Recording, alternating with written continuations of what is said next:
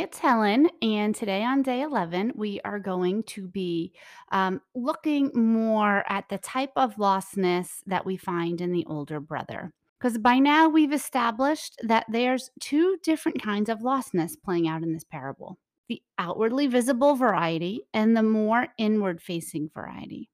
Also, remember that each brother corresponds to either the sinners or the Pharisees, so we also have another level of storytelling happening. Jesus is pointedly emphasizing out the weaknesses of each camp to his audience.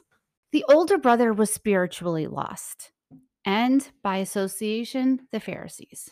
It's much more elusive than the undeniable sinful life of the younger brother. Timothy Keller, pastor and author, dubs this as elder brother lostness. The latter brings as much misery to others and the offender as being lost in a distant country. Here, then, is Jesus' radical redefinition of what's wrong with us. Nearly everyone defines sin as breaking a list of spoken or unspoken rules. Jesus, though, shows us that a man who has violated virtually nothing on the list of moral misbehaviors can be every bit as lost as the most offensively sinful person. How? Because in this light, sin is not just breaking the rules. It occurs when we elevate ourselves to a place that is only reserved for God, a place of judgment. It occurs when we believe we have arrived and totally get life, faith, and all the things. Here's a spoiler, though. We never will get that far on this side of eternity. We may think we're incapable of sinning, or at the very least, not as frequently and deeply as others. These are all symptoms of elder brother lostness. But here's a loving word of caution. Elder brothers almost never even know they are lost.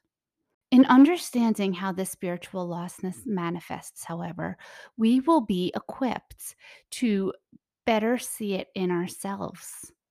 If we don't, we risk never being able to repent and change our prideful ways. In this light, the younger brother has the advantage.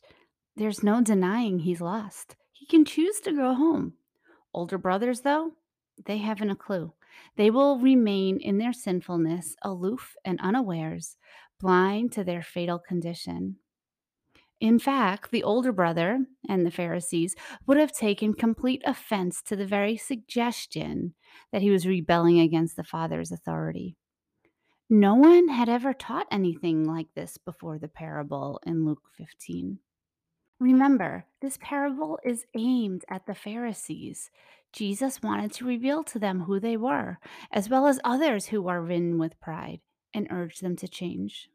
By the grace and provision of God, there is a way out of this type of sin as well. So all hope is not lost, even for those who suffer from elder brother lostness.